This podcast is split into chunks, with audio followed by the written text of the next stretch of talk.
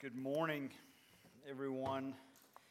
It's good to see you. I offer my welcome along with, with Michael's. Um, uh, I want to invite you to turn with me, if you have a Bible, to John chapter 4.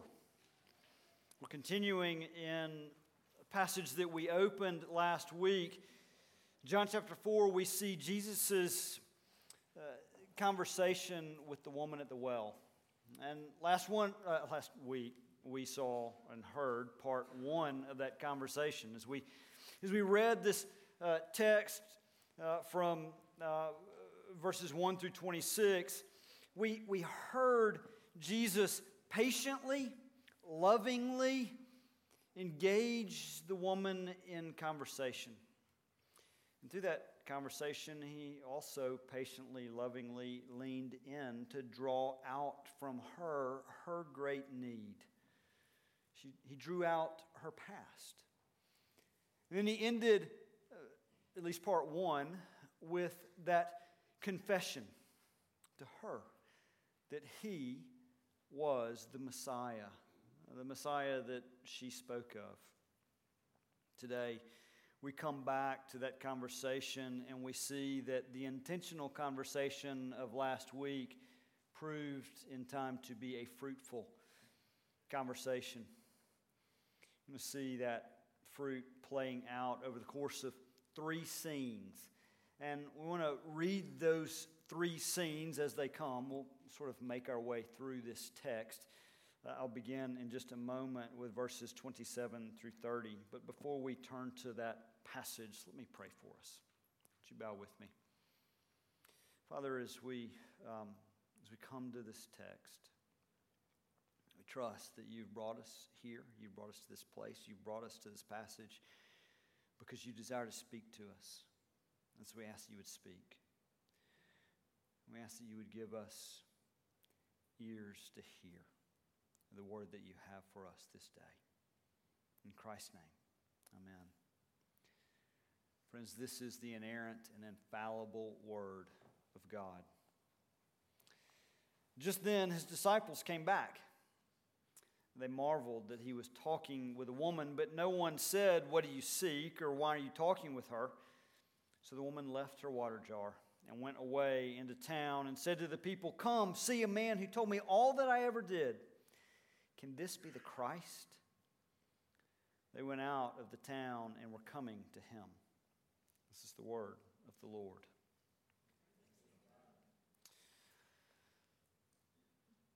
Let me ask you a question. I know, I always ask a question. Um, here's today's question Can people change? Really? What do you think? The world outside will tell us the way a person is, the way they always will be. So, what do you think? Can people change their ways? Can their hearts be changed? How about you? Can you change? And what does that look like? What does it look like for other people to change? What does it look like for you to change? What are the markers? How will we know if real and lasting change is taking place? Uh, there once was a man named John Newton lived back in the 1700s. John Newton was the kind of man that no one would have thought could change. He was born in a Christian home, but his parents died young. And he was shipped off to live with an unbelieving relative, one who did everything in his power to destroy the seeds that had been planted in Newton's young heart. He abused Newton until eventually Newton ran away from home and um, became a sailor. In this new profession and new life, Newton gave himself over to all manner of gross sin. And, and in time, he, he became a slave trader, hardened by the life he had chosen he was the kind of man that you and I would be tempted to write off. There's no chance for him, no chance for John to change, for anything good to come out of his life. But God didn't write him off. See, the hound of heaven pursued him. Pursued him, and in the worst of his sin, in the worst of his conditions, so he found himself in the bowels of a, of a slave ship. And there,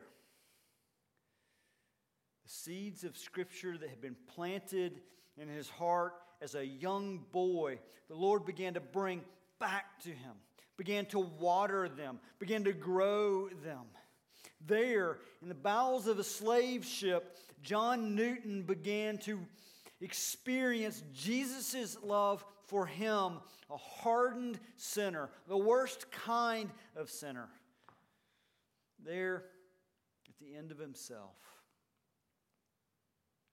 surrounded by his own depravity and the depravity of man, he experienced an amazing work of grace. Amazing work of grace that drew him to Jesus Christ and it brought about a radical change, a radical conversion in the life of this slave trader. So that John Newton would become a pastor, an evangelist, and a hymn writer. And the Lord would use to write one of the most beloved hymns in all of Christendom Amazing Grace. This is the man the Lord would use to, to give us those sweet and authentic words. Amazing grace. How sweet the sound that saved a wretch like me. I once was lost, but now I'm found. Was blind, but now I see. Newton wrote and captured these, these simple lyrics that poignantly speak to one of the clearest signs of conversion a transformed life. That's what we see in, in Newton's life, it's what we see in the life of this Samaritan woman.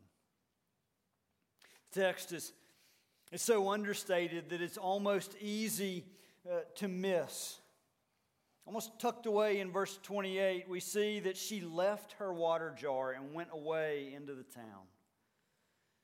Do you remember why she was there at the well in the first place?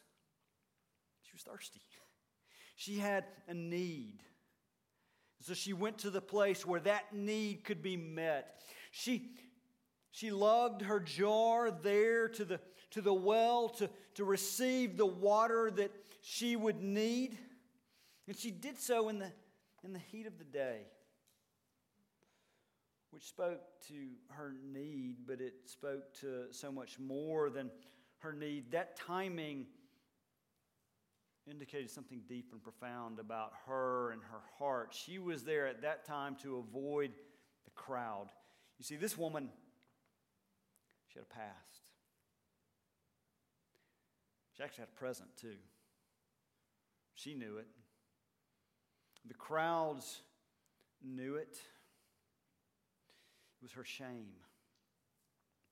And her shame caused her to, to keep to herself. But now,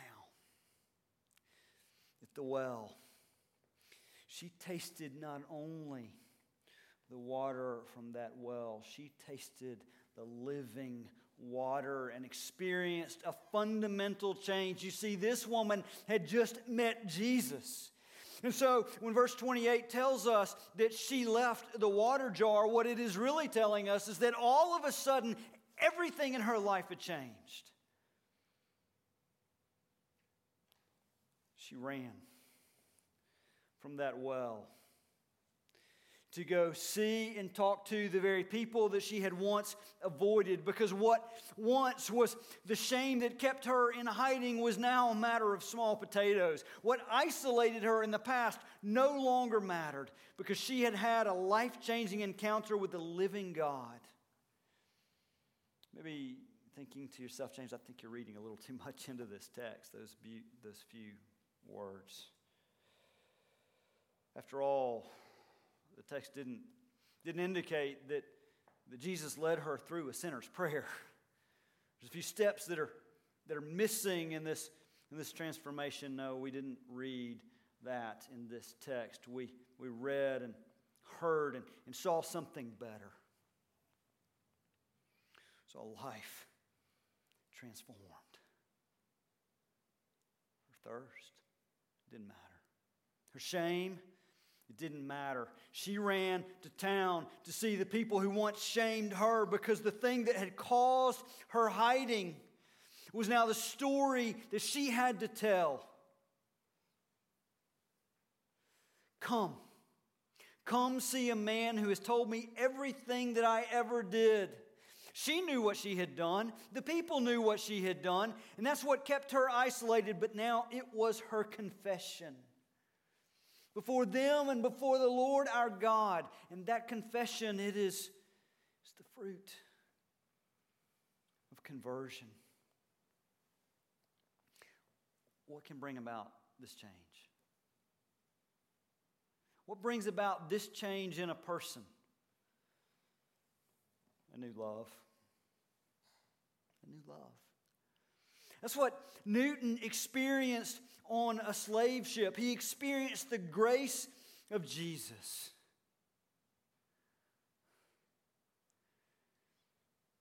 Listen, our, our salvation, our salvation is by grace alone. Through faith alone in Christ alone. That means it's a gift given by Jesus. It is His grace and we receive it. We, we evidence our receipt of it through the faith that we live into, grow into, a faith that is in Jesus Christ. If you are here today and you are in Christ, it is by grace alone that the hound of heaven has pursued you and brought you from death to life. It is His grace and the faith that you have. That is a gift of God. He's brought you to see Jesus Christ. That is our salvation, and, that was hers. No, she couldn't articulate it with doctrinal precision, but she knew it in her bones. She knew that her shame had been covered. She knew that she had received a new, transforming love, a love that replaced fear. She had to tell the lost. She had to run to go see those very people who would sneer at her, who would talk behind her back or in front of her face. She had to go see them because they were lost. And she now had a burden for the lost. That burden for the lost is a fruit of conversion a fruit of a transformed life. And now see this. This woman, she didn't hear Jesus' confession that he was the Messiah and then say, okay, now I need to go get some evangelism training. now I need to go learn how to, how to, how to clearly share this presentation. No. She just went and told her story.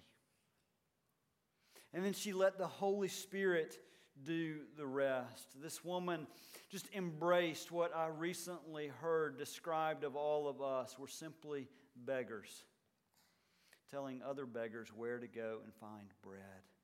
The woman had no illusion of what she brought to the table. She simply knew that she had a need Jesus had clarified that need, a need that she once thought was, was for peace and quiet and a little bit of water was, was now a need because her sin not only was a shameful sin that kept her from the, the people of the town, but it was it's what kept her from the living God. But Jesus met that need. Jesus met that need, and it changed everything in her. She had a new love, and she was transformed by it. She was a beggar telling other beggars where to find bread. It's true of her, and it's also true of us. Lord doesn't need the, the precision of our presentation. He needs us to understand this simple truth, but yet, like some of the disciples, we forget it. We forget it. And we need reminding It takes us back to the text in verse 31. Meanwhile, the disciples were urging him, saying, Rabbi, eat. But he said to them, I have food to eat that you do not know about. And so the disciples said to one another, Has anyone brought him something to eat? And Jesus said to them, My food is to do the will of him who sent me and to accomplish his work. Do you not say there are yet four months, then comes the harvest? Look, I, I tell you, lift up your eyes and see that the fields are white for the harvest. Already the one who reaps is receiving wages and gathering fruit for eternal life, so that the sower and reaper may rejoice together. For here the saying holds true one sows and another reaps. I sent you to reap that for which you did not labor. Others have labored, and you have entered into their labor. At this point, the disciples, they're just sort of oblivious to everything. Remember back in verse 27, they, they showed back up from town and, and they look and, and they see the woman, and, and though they didn't say it with their mouths, you know that our body language says more than, than our words ever communicate. What were they thinking? Jesus, what are you doing with her? What are you doing talking to her? They weren't concerned about her. They were concerned about what others thought. And, and yes, she was driven by a burden for the lost, a desire to run to town and tell these people about the man whom she had just met. But she also likely, she caught the cues. She left. She left. Disciples, they got back to the important stuff lunch. Hey, Jesus, come on and eat. It's time to eat. And at that point, he says something mysterious I have food to eat that you do not know about. My food is to do the will of him who sent me and to accomplish all his work. What is, what is that? You, you read that and you try and figure out what's going on? Does Jesus just, because he's Jesus, not need food? Is that what he's saying? Could there be something else? I've got a hunch from reading the rest of the text. Uh, we've come to experience something in our house. Stuart um, has this pattern, particularly on Saturdays, of going and spending the day playing golf or being with friends or doing this activity or that activity. And he'll come home sometime late in the afternoon and, we'll ask him, What'd you have for lunch? He just thinks for a second lunch? I didn't eat anything. He got so caught up in, in what he was doing, and he loves what he's doing, that that, that takes over everything, and he just doesn't think to, to eat. What was Jesus doing?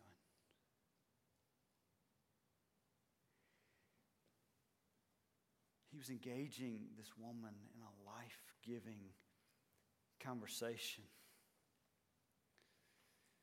He was so into his activity that nothing else matters. Again, it's so subtle, it's easy to miss. But what was Jesus doing? He was, he was ushering this woman into new life. Have you ever seen a baby being born? Have you ever experienced up close and personal this, this miracle, this, this miraculous gift of, of new life? It is it's life changing to be there. It, in that moment, when, when the baby is being born, nothing else matters. You're not hungry. You're not thinking about food or, or drink. You're just focused on this, this gift of, of new birth. It's thrilling. Have you ever had the privilege or the blessing of being used by the Spirit of God to lead another sinner to Jesus Christ? You ever had a front row seat as the, as the scales fall off of, of a sinner's eyes and they see for the first time the beauty of Jesus Christ and they take hold of this gift of new life in Him? Have you seen a sinner born again? It is just is thrilling. There is nothing that compares to being with another person who is coming for the first time to see Jesus Christ and the new life they have in Him, to go from death to life. There's no greater thrill, and I really don't think I'm being crass about this, but Jesus ain't hungry because He's fired up. He's just seen this woman born again. He really didn't care about lunch at that moment. Friends, this is a beautiful window into the heart of Jesus. As, he, as he's talking with the disciples over the course of this little paragraph, he, he would take them in verse 36 to this, this reminder that the sower and the reaper, they'll rejoice. Rejoice is it's the verbal form of joy. He's saying they are experiencing joy. Jesus is, is telling us that there is joy when we see a sinner come to saving knowledge of Jesus Christ. That his joy is so great over this woman coming to know salvation and over his obedience to the call of God in his life that food, it just really doesn't matter. And he wants the disciples to share in this joy. So he tells them to go experience it.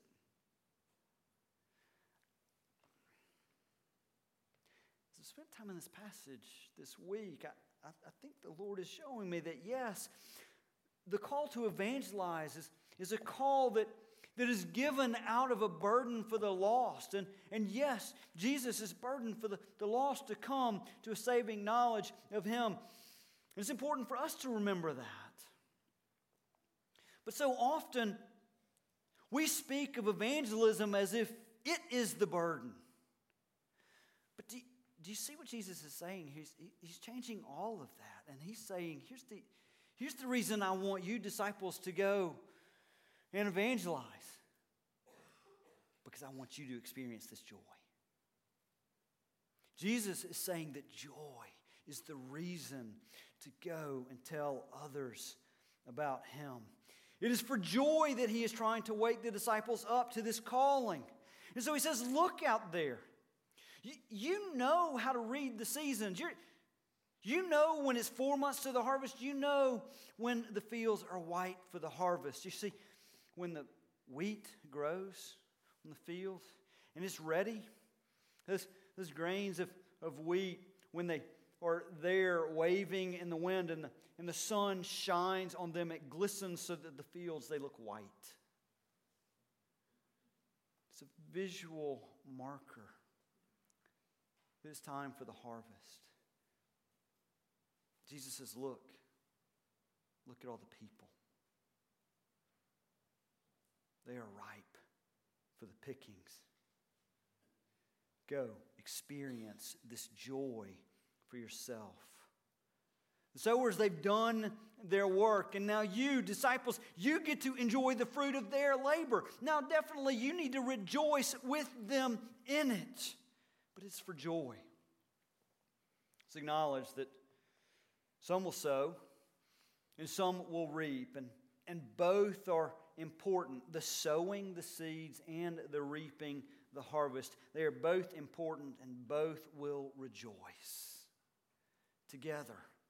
But the emphasis here in this text is on the reapers. And so Jesus is telling the disciples, get on the field.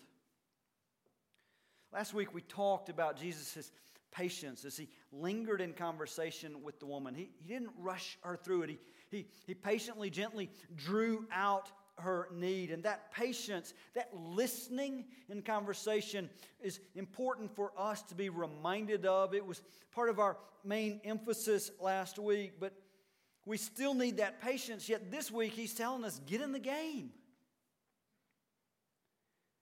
It's not so much that Jesus is offering a lesson here as he's giving a pep talk to the disciples and to us. When the pep talk concluded, uh, the scene rather abruptly changes. In verse 39, many Samaritans from the town believed in him because of the woman's testimony. He told me all that I ever did. So when the Samaritans came to him, they asked him to stay with them, and he stayed there two days. Many more believed because of his word. They said to the woman, It is no longer because of what you said that we believe, for we have heard for ourselves, and we know that this is indeed the Savior of the world.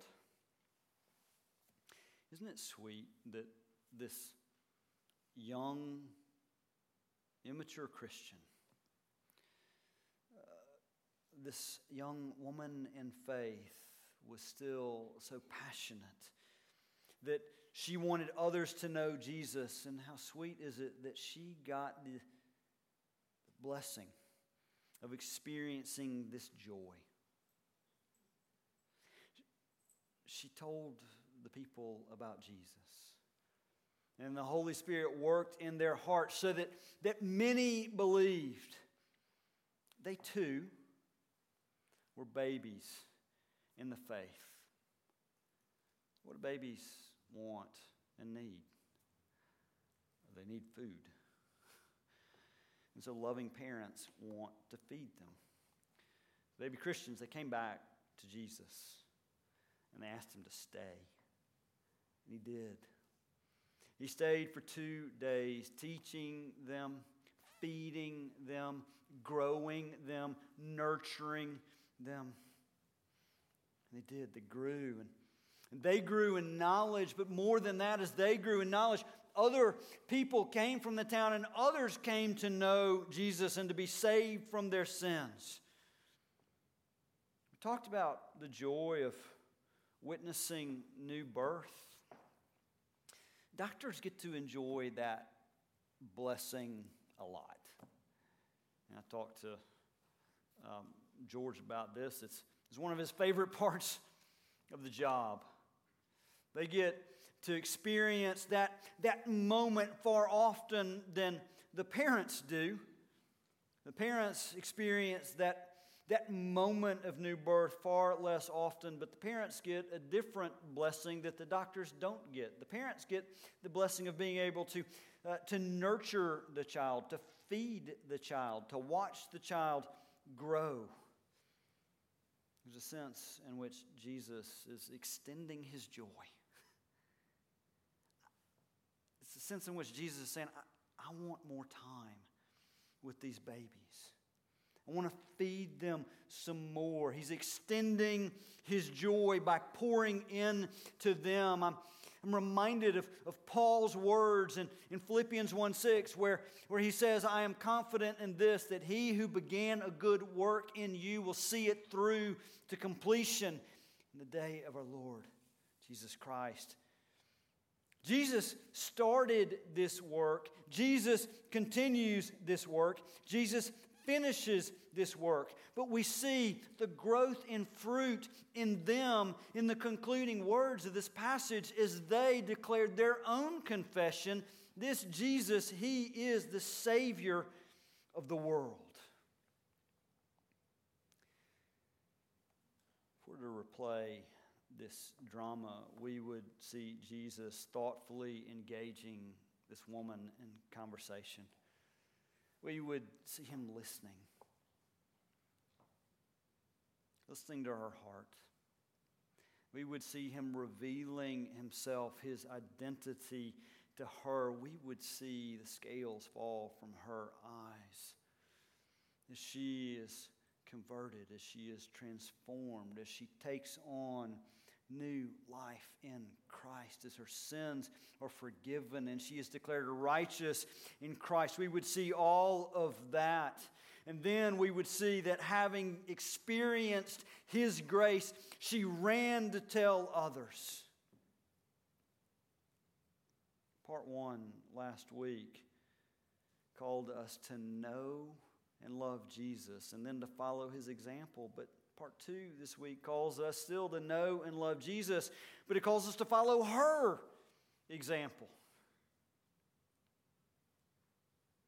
To let go of our inhibitions to tell others about Jesus, but those inhibitions take over, don't they? What is it that holds us back? Some of us are held back from, from going to tell others about this new love because we've bought in to this lie of the secular divide of the separation between our, our public and our, our private lives, the separation between the physical and the, the spiritual and the, the emotional, bought into the lie that, that our faith is, is meant to be compartmentalized, kept in the background.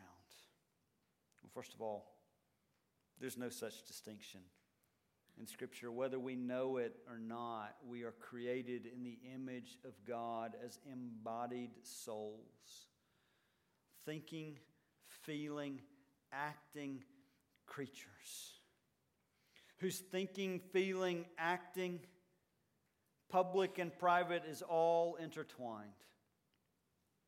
But secondly, to think in terms of this public private divide, that, that's just not consistent with the way we live the rest of our lives. In all of life, we talk about that which we love. And if you need proof of that, I'll ask you this simple question How many conversations have you had this morning about football? We'll talk about what we love, what we love most. And so, what do you love most?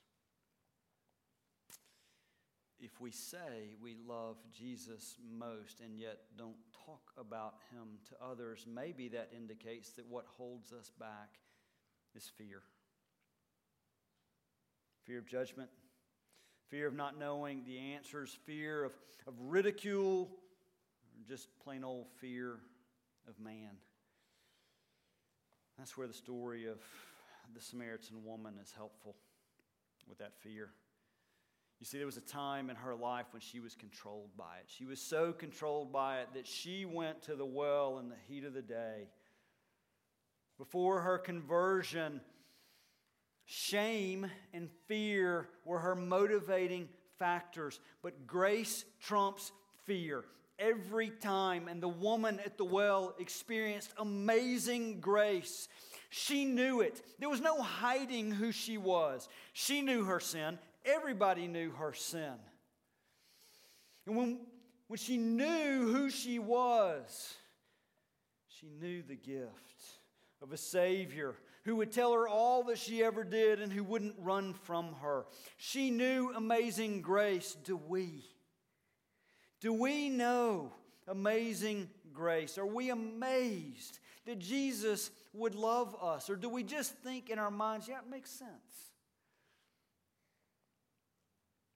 Do we see the reality of our sin for what it is? Are we amazed that Jesus would die for us? Or have we grown numb to the gospel? For the woman at the well, it was that simple. She encountered Jesus. He engaged her in thoughtful, intentional, meaningful conversation, revealed himself to her, and it shocked her because for the first time in her life, someone knew her and didn't run away. Remember, Jesus had to pass through Samaria. Not only did he not run away, he went directly for her. She knew it and she felt his love, and that love transformed her. So maybe what holds us back is we've forgotten the gospel. We've forgotten it for ourselves. And when we forget it and forget it for ourselves, we forget just what it is that we're calling other people to. We overcomplicate the matter or we make it about something other than coming to Jesus. We change evangelism to trying to convert someone to a particular style of worship. We're trying to convert them to a particular code of morality, trying to convert them to a, to a particular church or denomination, but not for the woman at the well. Hers was a simple, passionate, joy filled proclamation with an equally simple invitation Come. She wasn't locked up by what she didn't know. She simply testified to what she did know. Come see a man who told me everything I ever did. Come, come, come. Come to a person. Come to Jesus. So I ask you, friends, do you know this Jesus? Do you know the joy of new life in Him? If not,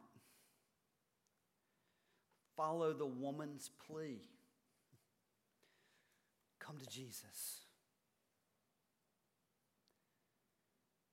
Have you experienced the joy of seeing others come experience this new life?